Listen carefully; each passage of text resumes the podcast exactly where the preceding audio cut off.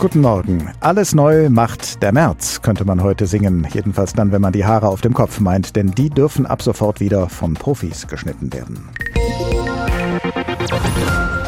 HR Info. Das Thema. Hauptsache frisiert, was man ab heute im Lockdown wieder darf. Gegen ihre sonstige Gewohnheit haben viele Frisiersalons sogar heute schon geöffnet, obwohl der Montag doch eigentlich klassischerweise ihr freier Tag ist. Aber der Andrang der Kundschaft ist einfach zu groß, denn auf den Köpfen sehr, sehr vieler Menschen ist von Mitte Dezember bis heute einfach zu viel gewachsen.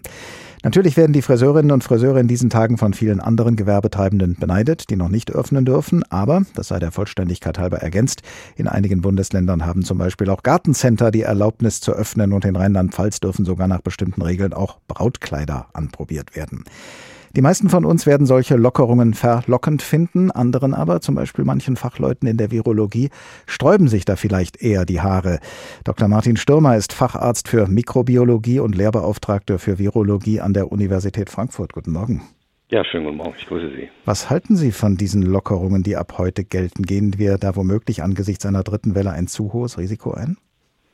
Ja, ich äh, bin grundsätzlich im Augenblick äh, zu aktuellen Zeitpunkt kein Freund von Lockerungen, weil wir einfach in einer Phase uns befinden, ähm, wo sich die Zahlen eben nicht mehr weiter nach unten bewegen, sondern äh, stagnieren bzw. sogar wieder leicht zulegen immer im Vergleich zur Vorwoche.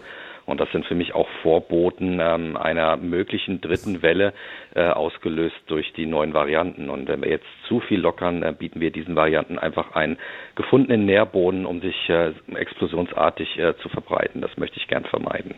In österreichischen Frisiersalons dürfen sich Kundinnen und Kunden erst nach einem Schnelltest die Haare schneiden lassen. Wäre eine solche Vorschrift aus Ihrer Sicht auch für uns in Deutschland sinnvoll gewesen? Ja, grundsätzlich ist es, äh, wäre es gut, wenn wir deutlich mehr testen würden, weil äh, wenn wir tatsächlich den Schnelltest flächendeckend anwenden, dann finden wir sicher auch viele Leute, die das Virus in sich tragen und es gar nicht wissen. Und äh, wenn wir die identifizieren, dann äh, können wir dann vermeiden, dass sie das Virus weitergeben. Ich würde allerdings jetzt noch nicht so weit gehen, weil wir es noch nicht so flächendeckend haben. Erstmal dahin gehen, wo wir tatsächlich intensiv gelockert haben, das sind die Schulen und Kindergärten.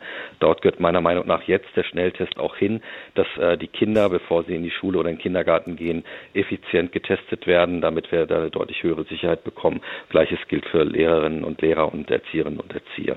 Wer auch immer öffnen darf, muss natürlich Hygienekonzepte entwickeln und sich daran halten. Reichen diese Konzepte aus Ihrer Sicht aus oder hätten Sie da ganz konkret an der einen oder anderen Stelle noch, noch Vorschläge, was man da verbessern könnte?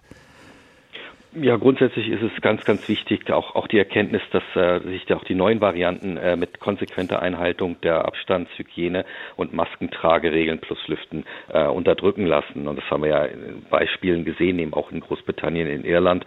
Und äh, dementsprechend muss man wirklich sehr, sehr konsequent diese Regeln weiterhin einhalten, die Kontakte weiterhin auf ein Minimum reduzieren. Und äh, wir haben jetzt eben auch gerade bei den Friseuren wieder eine Lockerung erfahren. Man muss gucken, dass es wirklich sehr, sehr konsequent umgesetzt wird. Wenn wenn sich alle Beteiligten an die Maßnahmen halten, dann sollten wir es auch in den Griff bekommen mit den neuen Varianten.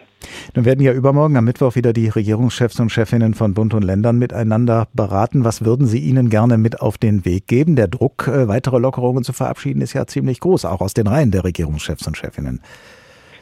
Ja, das ist korrekt. Der Druck ist relativ groß. Ich kann den Druck auch irgendwo nachvollziehen und äh, jeder, jeder das Geschäft sagt mir ja auch oder jeder, jeder, egal wem, wen Sie fragen. Ich habe ein gutes Konzept. Ich habe alles im Griff. Ich habe tolle Hygienemaßnahmen. Ich habe sogar investiert und das stimmt auch. Aber das Problem ist dann einfach, selbst wenn in den Geschäften nichts passiert, dann haben wir außenrum wieder viele, viele Kontakte. Die Menschen treffen sich wieder vermehrt und äh, das gilt es im Augenblick noch zu vermeiden, bis wir deutlich mehr ähm, Menschen geimpft haben, bis wir deutlich mehr äh, Erfahrung haben mit den neuen Varianten, wie sie sich ausbreiten.